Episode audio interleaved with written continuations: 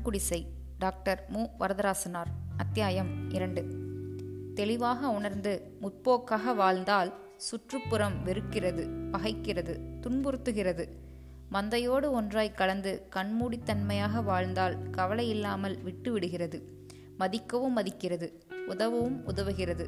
சான்றோர்களின் கருத்துக்களை நூல்களில் படிப்பதோடு நின்று மற்றவர்களைப் போல் கண்மூடி வாழ்க்கையை நடத்தினால் உலகம் ஒரு தீங்கும் செய்வதில்லை. படித்து உணரும் கருத்துக்களை வாழ்க்கையில் போற்றி நடக்கத் தொடங்கினால் வந்தது தொல்லை. சாக்ரட்டிஸ் ஏசுநாதர் முதலான சான்றோர்களுக்கெல்லாம் துன்பம் தந்த உலகம்தானே இது.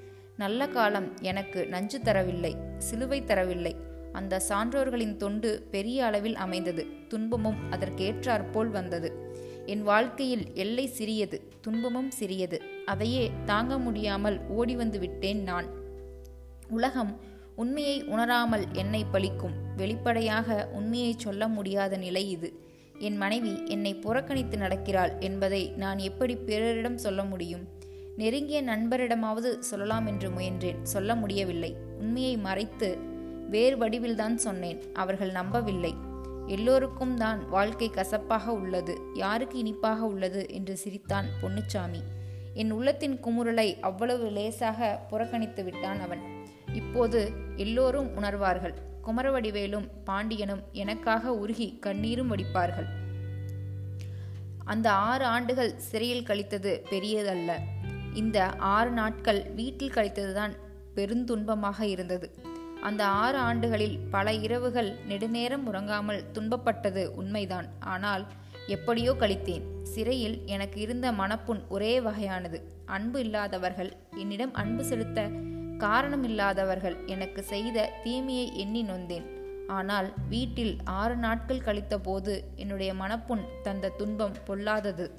என்னிடம் அன்பு செலுத்த கடமைப்பட்டவள் என் மனைவி. என் வாழ்க்கை துணை என்று வந்து ஒருத்தியின் தீமையை எண்ணுவதற்கும் நோவதற்கும் எவ்வளவு வலிமை வேண்டும்? எண்ணி எண்ணி நொந்தேன். நொந்து நொந்து வெந்தேன். சிறையிலே என்னை பார்த்த வெளியார் எல்லோரும் பொல்லாதவனாக பார்த்தார்கள். நெருங்கி பழகியவர்கள் மட்டுமே என்னை நல்லவன் என்று உணர்ந்தார்கள். ஆனால் வீட்டில் என்னை அன்போடு பார்க்க வேண்டியவள் புறக்கணித்தாள். கணவனாக மதிக்க வேண்டியவள் என்னை குற்றவாளியாக இகழ்ந்தாள். ஊராரின் மதிப்பு இனி கிடைப்பது அரிது என்றாலும் கவலை இல்லை. ஒரு மூலையில் குடும்பத்தில் ஒதுங்கியிருந்து விட்டு வெளியூருக்கு போய்விடலாம் என்று நுழைந்தேன் ஆனால் வீடுதான் என்னை முதலில் வெறுத்தது. துரத்தியது. பிறகு நான் எந்த ஊரை நாடுவேன் எந்த வீட்டுக்கு செல்வேன்? உண்மையில் அந்த ஆறு நாட்களில் என் வீடுதான் எனக்கு சிறையாக இருந்தது. சாமான் அறையினுள் அடைந்து கிடக்க வேண்டும் என்றும் வெளியே வந்தால் அக்கம் பக்கத்தார் பார்த்தால் குடும்பத்திற்கே கெட்ட பழியாகும் என்றும் சொன்னாள். சொன்னவள் யார்? என் மனைவி. என் வாழ்க்கை துணைவியே என்னை அவ்வாறு ஒதுக்கி சிறைப்படுத்தினாள் என்றால் என் மனம் என்ன பாடுபடும்? என் அருமை குழந்தைகளை தடுத்தாள் பிரித்தாள். என்னோடு பேசி நெருங்க வேண்டா என்று கடுமையாக கட்டளையிட்டாள். நான் அந்த இரண்டு சிறு உருவங்களையும் அன்பாக பார்த்து உருகினேன். நடமாடும் தெய்வங்களாய் பார்த்தேன். அந்த குழந்தைகள் என்ன செய்யும்? தொடர்ந்து பழகினால்தான் குழந்தைகளின் உள்ளத்தில் அன்பு வளரும். அந்த பழக்கமும் இல்லை. ஆறு ஆண்டுகள் கழித்து அன்பை வளர்க்க வாய்ப்பும் தரவில்லை. என் அன்புக்காக குழந்தைகளின் மனம் மாறிவிடுமோ என்று எண்ணி தன் தாய் வீட்டுக்கு அனுப்பிவிட்டால் மூன்று நாள். அங்கே பாட்டனிடமும் பாட்டியிடமும் சொல்லாதபடியும் தடுத்திருப்பாள். சிறையிலாவது பலரோடு குற்றவாளிகள் என்று கருதப்படும் பலரோடு பழகும் வாய்ப்பு இருந்தது. என்னை தனியே வீட்டில் விட்டுவிட்டு வீட்டை வெளியே பூட்டி கொண்டு போய்விட்டாள். நான்கு நாளும் இப்படி செய்தாள். காலையில் சமைத்த உணவை மூன்று வேளைக்கும் வைத்திருந்து பசி தீர்த்து கொள்ளுமாறு செய்துவிட்டாள். அவளுடைய மனம் மாறுமா என்று ஏங்கி ஏங்கி நான்கு நாட்களும் கழித்தேன். அவள் மனம் மாறவில்லை. என் மனம் மாறிவிட்டது. நண்பர்களை பார்ப்பதற்கு என்று ஐந்தாம் நாள் இரவு துணிந்து புறப்பட்டேன். இந்த நேரத்தில் எங்கே இரவு வெளியே போகிறீர்கள் என்று ரேவதி என்னை தடுத்திருந்தாலும் எனக்கு அந்த சொல்லோ எவ்வளவோ பெரிய ஆறுதலாக இருந்திருக்கும். அவள் பின்னே வருகிறாளா என்று பார்த்தேன். இருந்த இடத்தை விட்டு அசையாமல் இருந்தாள். கதவை தாளிட்டுக்கொள் என்று சொல்லிவிட்டு கலங்கிய உள்ளத்தோடு வெளியே வந்தேன். ஐந்து வீடுகள் கழித்த பின் திரும்பி பார்த்தேன். அப்போதேனும் வந்து பார்க்கிறாளா என்று அறிய விரும்பினேன். அவள் வாயிற்படி அருகே வந்து நின்றாள். நான் திரும்பி நிற்பதை பார்த்ததும் உள்ளே சென்றாள். தாளிட்டு கொண்டு ஒளி கேட்டது. நான் ஒரு குற்றமும் செய்யவில்லையே. சிரிக்கு செல்ல வேண்டிய குற்றமும் செய்யவில்லை. இவளுடைய வெறுப்புக்கு ஆளாக வேண்டிய குற்றமும் செய்யவில்லை. காரணம் இல்லாமல் இப்படி என்ன வெறுக்கிறாளே? ஒரே ஒரு சொல். அன்பாக பேசினால் தலை நிமிர்ந்து நடக்கும் வாழ்வை திரும்பப் பெறுவேனே. திருவள்ளுவர் கூறிய ஏறு போல் பீடு நடை இவளுடைய ஒரு அன்பான சொல்லில் இருக்கிறதே. இவ்வாறு எண்ணியபடியே தலை குனிந்து நடந்தேன். உள்ளத்தில் இருந்த சோர்வு என் கால்களிலும் இறங்கியது. நண்பன் பொன்னுச்சாமியின் வீட்டை நோக்கி நடந்தேன். முதலில் பாண்டியன் வீட்டுக்கும் குமரவயல் வீட்டுக்கும் போய் பிறகு பொன்னுச்சாமியின் வீட்டுக்கு போயிருந்தால் நன்மையாக இருந்திருக்கும். என்ன காரணமோ? முதலில் பொன்னுச்சாமியை நாடிச் சென்றேன். போராட்டத்திற்கு உள்ளான என் மனதில் தெளிவில்லாத காரணத்தினால் முதலில் பார்த்த அவனிடம் எதை வெளிப்படையாக சொல்ல முடியவில்லை. குடும்ப நிலையை பற்றி அவனிடம் ஒன்றுமே சொல்லவில்லை. சொல்லியிருந்தால் அவனால் ஏதேனும் நன்மை ஏற்பட்டிருக்கக்கூடும். அவன் நடைமுறை வாழ்க்கையில் வல்லவன் எதற்கும் சரியான வழி நடத்து நடத்துபவன் எனக்கும் வழிகாட்டியிருப்பவன். என் மனைவியை நேரில் கண்டு பேசி அறிவுரையும் சொல்லியிருப்பான். அவனால் அவளை திருத்த முடிந்திருக்க முடியும். உறுதியாக சொல்வதற்கில்லை. அவளை திருத்த முடியாவிட்டாலும் எனக்காவது தக்க வழி காட்டி வாழ வைத்திருப்பான். ச வழி தக்க வாழ்வு. வாழ்ந்திருப்பேன் வாழ்ந்திருக்கலாம். இன்னும் என் மனதில் வாழ்வை பற்றிய ஆசை ஓடிக்கொண்டிருக்கிறது. உடம்பை விட்டு உயிர் கடைசியாக பிரிகின்ற வரையில் இந்த வாழ்வின் ஆசை விடாது போல் இருக்கிறது.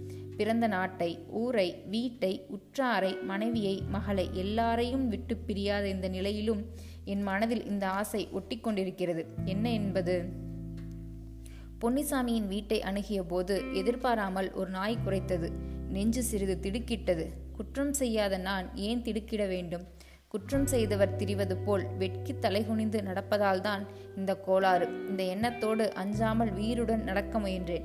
வழக்காலில் ஒரு கல் தடுக்கி பெருவிரல் நொந்தது. மெல்ல நடந்து அந்த வீட்டில் கதவருகே நின்றேன். கால் விரலில் குருதி கசிவதை உணர்ந்தேன். வீட்டினுள் சிறு விளக்கின் ஒளி மட்டுமே இருந்தது. பேச்சுக்குரல் கேட்கவில்லை. இரண்டு தட்டு தட்டினேன். யார் அது? என்று பொன்னுச்சாமியின் குரலை கேட்டது. ஆறு ஆண்டுகள் கழித்து அவனுடைய குரலை கேட்டதும் என் செவி வழி ஆக ஏதோ இன்பம் பாய்ந்தது. யார் அது? என்று கேள்விக்கு நான் தான் மெய்யப்பன் என்று சொல்ல வரை வாயெடுத்து நான் தான் என்பதோடு நின்றேன். பொன்னுசாமி வந்து கதவை திறந்ததும் ஒரு வினாடி உற்று பார்த்தான். மெய்யப்பன் தெரியவில்லையா என்றேன். மெய்யப்பனா? நம்ம மெய்யப்பனா? என்று சொல்லியபடியே என் இருகைகளையும் இருக பற்றினான் எப்போது விடுதலையானாய்? ஐயோ சாமி! என்று சொல்லிக்கொண்டே என் கைகளை அணைத்தவாறே உள்ளே அழைத்துச் சென்றான். உற்று பார்த்தான். உருக்கத்தோடு பார்த்தான். கதவை தாளிட்டாள் என்றதும் எழுந்து தாளிடச் சென்றான். இந்த கனிவு பரிவிலும் பத்தில் ஒரு பங்கு ரேவதியிடம் இருந்தால் போதுமே.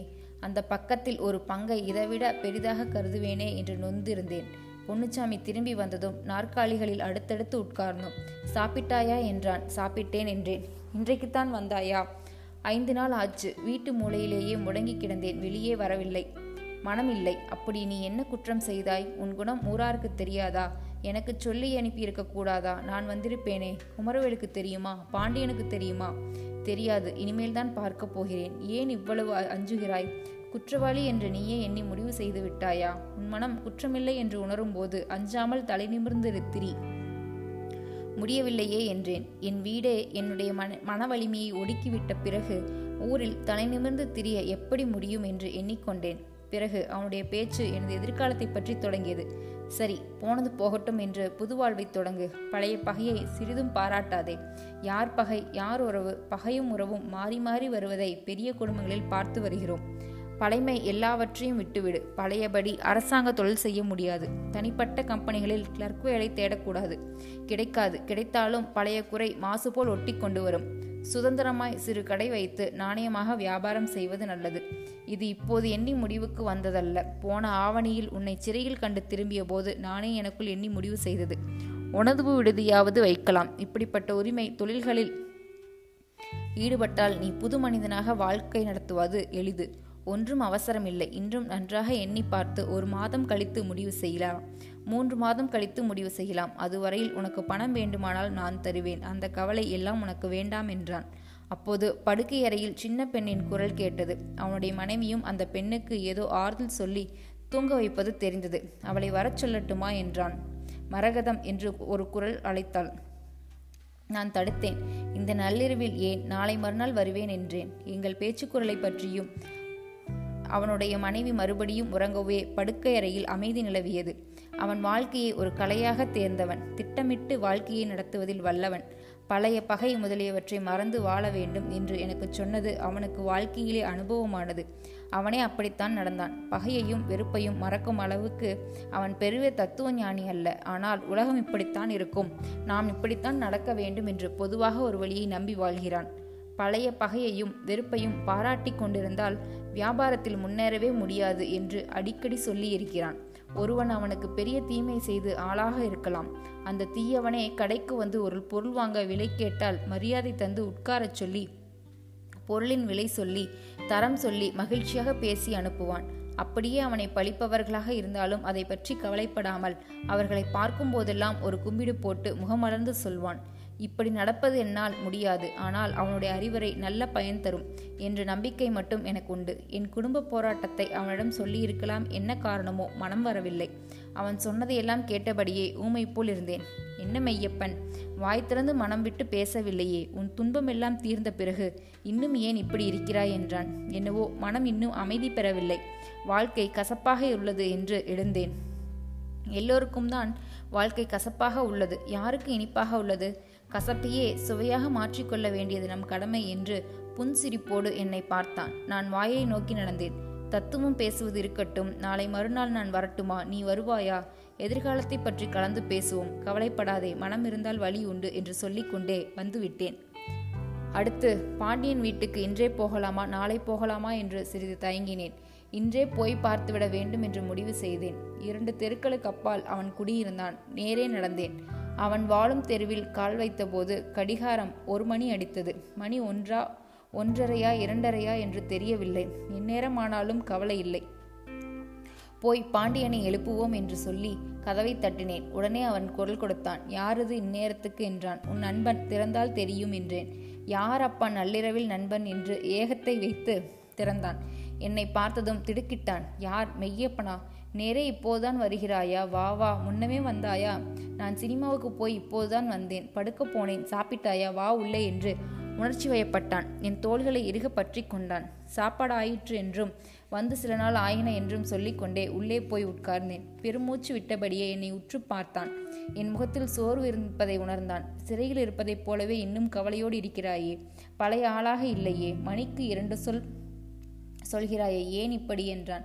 வாழ்க்கையில் புதிய அனுபவம் அல்லவா? பழைய அனுபவம் என்று சொல். பது புதிதா இது? உடனே மறந்துவிட வேண்டாவா? பழைய கதையாய் பேச்சு என்று உதறிவிட்டு புதிய மனிதனாக வாழ் என்று என் தோள்களை பற்றி குலுக்கினான். எங்கே? யாரும் இல்லையா? குடியில்லாத வீடு போல் இருக்கிறதே என்று கேட்டேன். ஆமாம் யாரும் இல்லை. தாய் வீட்டுக்கு வழக்கம் போல் வழக்கம் போல் என்றால் ஏதாவது போராட்டம் புத்தி இல்லாத மிருகத்தனத்தை கட்டிக்கொண்டு என்ன செய்வது? என் மனகம் திகைப்புற்றது. இவ்வளவு ஆண்டுகள் ஆன பிறகும் இன்னுமா இப்படி என்றேன். நான் என்ன செய்யட்டும்? மறைக்காமல் ஒழிக்காமல் உடனே தன் குடும்ப கதையை வெட்ட வெளிச்சமாக்குவது அவனுடைய வழக்கம். மனைவி வீட்டில் இருக்கும் போதும் அவன் அப்படித்தான் பேசுவான். அதை அவள் மிக மிக வெறுப்பாள். அந்த பேச்சை கேட்ட போதெல்லாம் முகத்தாலேயே சுடுவாள். நான் அவனுக்கு எத்தனையோ முறை சுட்டி காட்டினேன் கடிந்து சொன்னேன் போ ஐயா இதனால் என்ன? என் மனதில் இரண்டு அறை இல்லை. இரு வகையாக நடிக்க என்னால் முடியாது. மனதில் உள்ளதை ஏன் மறைக்க வேண்டும்? யாருக்கு பயந்து மறைக்க வேண்டும்? உள்ளதைத்தானே சொல்கிறேன் என்பான். என் பேச்சை கேட்க மாட்டான். உள்ளத்தை எல்லாம் சொல்லக்கூடாது. சொல்ல வேண்டுமானால் அதற்கும் ஒரு முறை இருக்கிறது என்று மெல்லச் சொல்வேன். அப்படி தந்திரமாக எத்தனை காலம் வாழ முடியும்? ஆறிலும் சாவு நூறிலும் சாவு. வாழ முடிந்த வரையில் உள்ளொன்று புறமொன்று இல்லாமல் அஞ்சாமல் வாழ்ந்து செத்து போகலாம். அதிலும் பொண்டாட்டிக்கு பயந்து வாழ்வது ஒரு வாழ்வோ? ச என்பான். இது பயந்து வாழ்வதல்ல. கூடிய வரையில் பிறருடைய மனதை புண்படுத்தாமல் வாழ்வது அஞ்சுவதல்ல. அன்பு நெறி தந்திரமல்ல திறமை என்று எவ்வளவு எடுத்துச் சொன்னாலும் கேட்பதில்லை.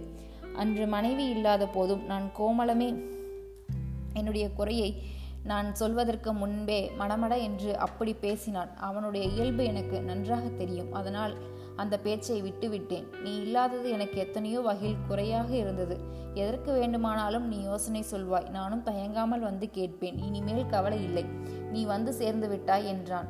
நான் வழி சொல்வேன் சொல்லியிருக்கிறேன். ஆனால் என் சொல்லை நீ கேட்பதோடு சரி. கேட்டு நடப்பதில்லையே என்றேன். சிரித்தான். முடிகிறதா? யார் சொல்ல யார் முழுதும் கேட்கிறார்கள்? இருந்தாலும் கேட்பதில் மனதுக்கு ஒரு ஆறுதல் இருக்கிறதல்லவா? என் நிலைமை என் குடும்ப நிலைமை என் எதிர்காலம் இவைகளை பற்றி ஒன்றுமே கேட்காமல் இப்படி தன்னை பற்றியே பேசினான். என் மேல் அன்பு இல்லாத குறை இல்லை. எந்த உதவி கேட்டாலும் தட்டுத்தடை இல்லாமல் முதலில் செய்யும் நண்பன் பாண்டியன்தான். ஆனாலும் உதவி கேட்டால்தான் செய்வான். என் மனக்குறையை உணர்ந்து கேட்க தெரியாதவன் அவன். எப்போதும் தன்னையே முதலில் வைத்து பேசுவது போல் அன்றிரவும் பேசினான். நான் அதை பற்றி கவலைப்படவில்லை. என் தொழில் முதலிய குறைகளை சொல்லியிருந்தால் அவனால் முடிந்து உதவி செய்ய முன்வந்திருப்பான். ஆனால் என் மனதில் அந்த குறைகள் முன்னிற்கவில்லை எனக்குள் இருந்த பெரிய குறை மனைவியை பற்றிய குறையே. அதை அவனிடம் சொல்லி பயன் என்ன? அவனோ மனைவியின் மனம் அறிந்து நடக்க தெரியாதவன். நானோ என் மனம் அறிந்து நடக்க தெரியாத மனைவியை உடையவன். நான் அவனிடம் குறை சொல்லி பயன் என்ன? குருடனும் செவிடனும் கூத்து பார்த்த கதையாக முடியும். ஆகையால் அவனிடம் ஒன்றும் சொல்ல முடியாமல் சிறிது நேரம் அவன் பேசுவதை கேட்டுக்கொண்டு திரும்பினேன். பொன்னுசாமியிடம் பெற்ற ஆறுதலும் பாண்டியனிடம் பெற முடியாமல் போயிற்று. பிறகு குமரவேலை பற்றி எண்ணினேன். அவனிடம் அந்த இரவில் அவ்வளவு நேரம் கழித்து போவதா? மறுநாள் போவதா? என்று தயங்கினேன். என் கால்கள் குமரவேல் உள்ள பவளத்தெருவை நோக்கி நடந்தன. அவனோடு பேசி அவனுடைய அன்பை பெறாமல் திரும்புவது பெரிய குறை போல் தோன்றியது. அவனுக்கு வாய்த்த அன்பான மனைவியையும் பார்த்து பேசிவிட்டு வர வேண்டும் என்று மனம் தூண்டியது. ஆனால் நேரமோ நள்ளிரவு. அந்த நேரத்தில் அவனை எழுப்புவது தவறு அல்லவா? நண்பன் நல்லவன். ஆகையால் தவறாக எண்ண மாட்டான். அவனை ஐந்து நாளுக்கு முன் இருளில் தபால் நிலையத்துக்கு செல்லும் வழியில் மருத்துவ நிலையத்துக்கு பக்கத்தில் கண்டதோ போதோ பேசியிருக்க வேண்டும். அவன் அன்று யாருடனோ இருந்த காரணத்தால் அவ்வாறு கண்டு பேச முடியாமல் போயிற்று. இன்று இந்த வாய்ப்பையும் விட்டு விடவா பவளத்தெரு வந்தது. முன்னே வயலைக்குடி படர்ந்த அந்த வீடும் வந்தது. கால்கள் வீட்டை நோக்கி செல்லாமல் நின்றன. ஏதாவது குரல் கேட்கிறதா என்று உற்று கேட்டேன். தெருவில் எதிரே யாரோ வருவது போல் தோன்றியது. வீட்டு திண்ணையில் ஒதுங்கலாம் என்று சென்று திண்ணை மேல் சாய்ந்தேன். உள்ளே குமரவேலும் அவன் மனைவியும் பேசுவது போல் கேட்டது.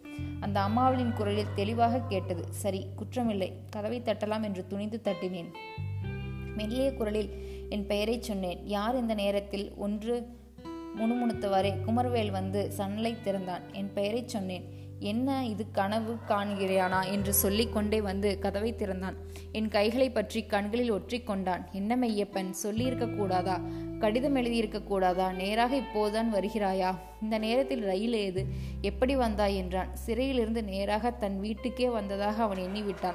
அவனுடைய அன்பு அப்படிப்பட்டது. உள்ளே சென்றதும் அவனுடைய மனைவி மங்கை நல்லால் வந்து பொல்லாத காலம் எல்லாம் போச்சு இனிமேல் கவலை இல்லாமல் வாழலாம். உங்களை பார்த்தது ஒரு தெய்வத்தை பார்த்தது போல் இருக்கிறது என்று மலர்ந்த முகத்தில் அன்பு தவள பேசினார். உண்மையில் அந்த அம்மாவை பார்த்ததுதான் ஒரு தெய்வத்தை பார்த்தது போல் இருந்தது எனக்கு. அதை அப்படியே சொன்னேன். இல்லைங்க என்று அந்த அம்மா மறுத்தார். கை கால் அலம்பிக் கொள்ளுங்கள். பழங்கள் கொண்டு வருவேன். சாப்பிடுங்கள். உடனே காப்பி வைத்து தருவேன் என்றார். அப்போதுதான் நான் நேராக ரயிலிலிருந்து வரவில்லை என்பதையும் வந்து ஐந்து நாட்கள் ஆனதையும் சொன்னேன். அதை கேட்டதும் குமரவேலுக்கும் அந்த அம்மாவுக்கும் என் குடும்ப சிக்கல் விளங்கிவிட்டதோ என்னவோ இருவரும் ஒருவரை ஒருவர் பார்த்தபடி சிறிது அமைதியாக இருந்தார்கள். தன் உணர்ச்சியை புலப்படுத்தாமல் சரி வீட்டில் மனைவியும் மக்களும் நல்லபடி இருக்கிறார்கள் அல்லவா என்றான். இருக்கிறார்கள் என்றேன். உன் பெண் இந்த பக்கம்தானே பள்ளிக்கூடம் போகிறாள். அவளிடம் சொல்லி அனுப்பியிருந்தாலும் நாங்கள் வந்து பார்த்திருப்போமே என்றான்.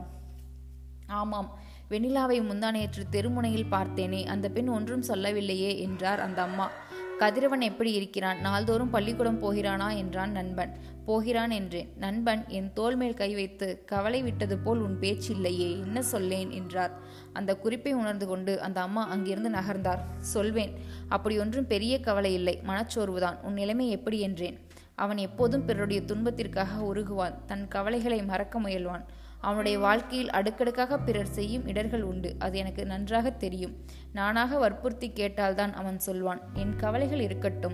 என்றும் உள்ள கவலைகள்தான். புதியவை அல்ல. உனக்கு அப்படி இல்லையே. யாருக்கும் ஏற்படாத துன்பம் பொலியும் ஏற்பட்டு விட்டனவே.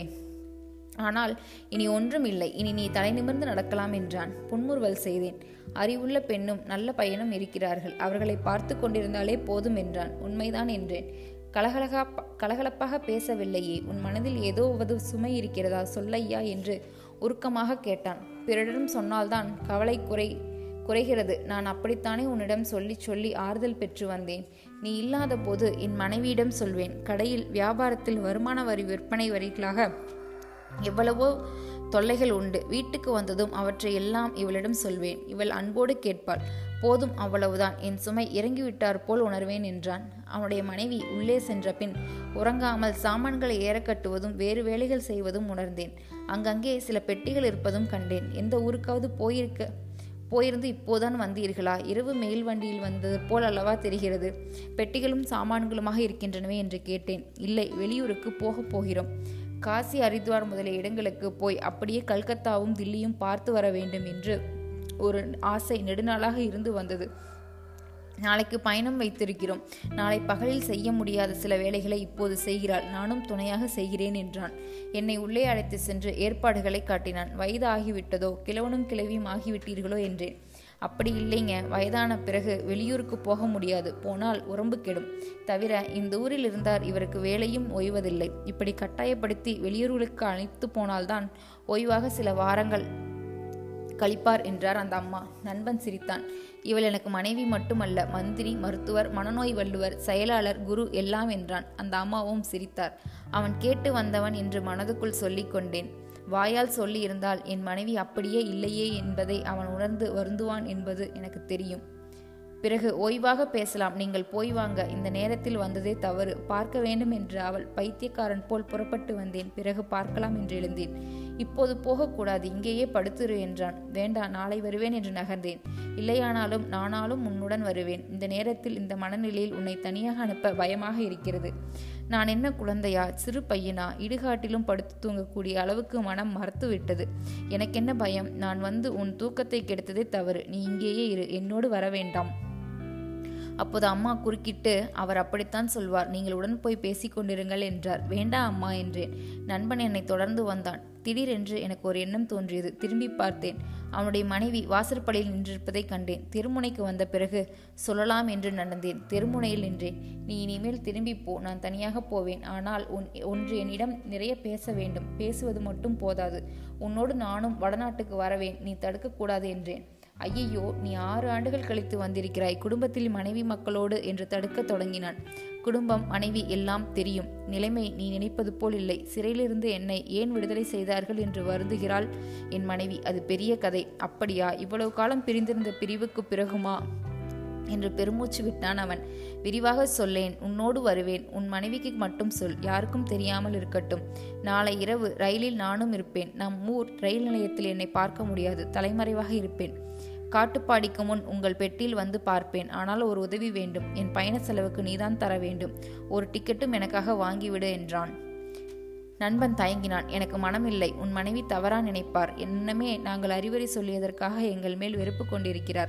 இப்போது எங்களோடு அழைத்துச் சென்றாள் என்றான். மகிழ்ச்சி அடைவாள். எப்படியோ நான் ஊரை விட்டு தொலைந்தால் போதும் என்று இருக்கிறாள். கொலைகாரனுடைய மனைவி கொலைகாரனின் குடும்பம் என்ற பழி அவளால் தாங்க முடியவில்லை. இன்னும் அந்த அம்மா உன்னை நம்பவில்லையா? அது வேறு கதை. இதற்கு என்ன சொல்கிறாய்? நான் இந்த ஊரில் வாழ முடியாது. குடும்பத்தில் எனக்கு இடம் இல்லை வாழ்வதா சாவதா என்று திகைத்துக் கொண்டிருக்கிறேன்.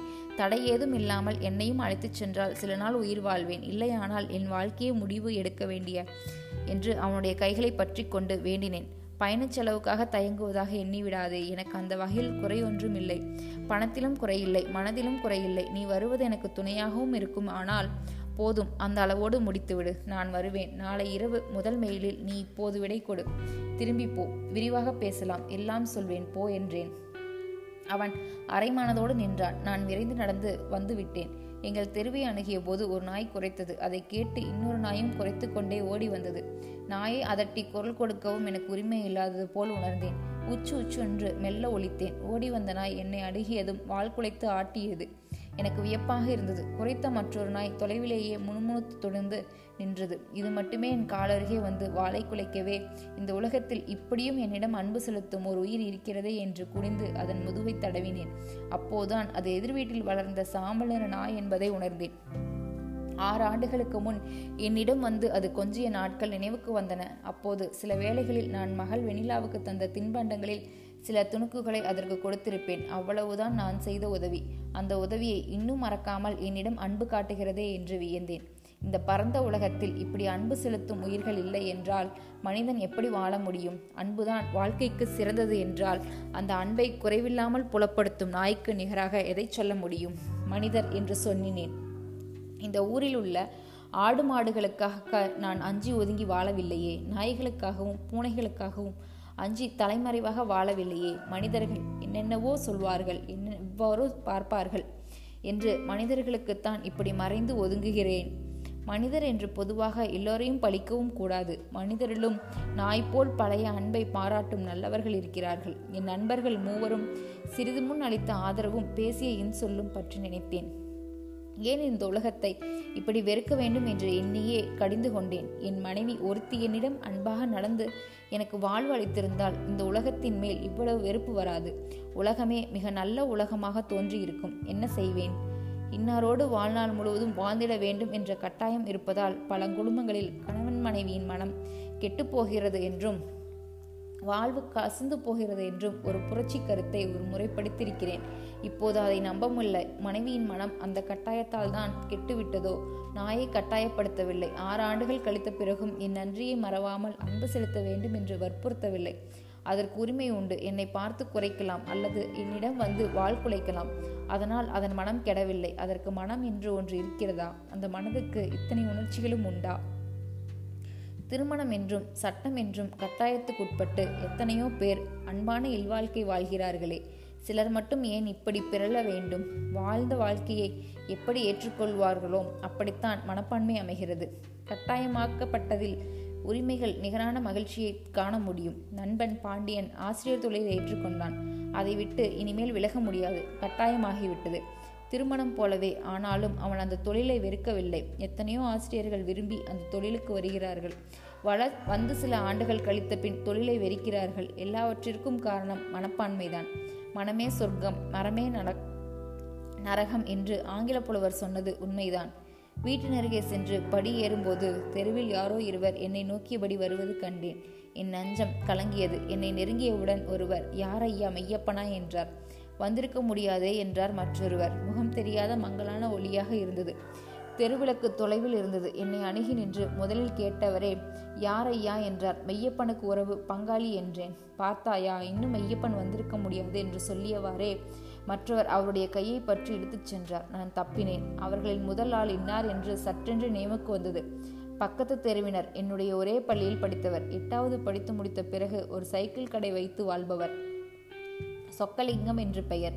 எனக்கு சைக்கிள் விட கற்பித்தவர் அவரே. நான் வயது வந்த பிறகுதான் பத்தாவது படித்து தேறிய பிறகுதான் அவரிடம் சைக்கிள் விட கற்றுக்கொண்டேன் அவருடைய கடையிலேயே சைக்கிள் வாடகை கெடுத்து அவரே சொல்லிக் கொடுக்க கற்றுக்கொண்டேன் நாலைந்து முறை சிறிது தூரம் ஓட்டிய பிறகு ஒரு முறை என்னை சைக்கிள் ஏற்றி உட்கார வைத்து துணையாக ஓடி வராமல் என்னையே தனியாக விட்டுவிட்டார். அப்போது எதிரே யாரோ ஒருவர் அவர் மேல் சைக்கிளை ஏற்றுவது போல் அஞ்சினேன். அந்த அச்சத்தால் சைக்கிளின் கையை ஒரு புறமாக திருப்ப சாலையின் ஓரத்தில் ஒரு பள்ளத்தின் சைக்கிளை தள்ளி நானும் அதன் மேல் விழுந்தேன். அப்போது முழங்கையிலும் இடது கணைக்கால்களிலும் அருகிலும் அடிப்பட்டேன் காலில் பட்ட அடியின் வடு இன்னும் உள்ளது. அவ்வளவு தொடர்பு எனக்கு அவருக்கும் உண்டு. இருந்த போதிலும் அந்த மங்களான ஒளியில் அவரும் என்னை கண்டுகொள்ளவில்லை. நானும் முதலில் உணரவில்லை.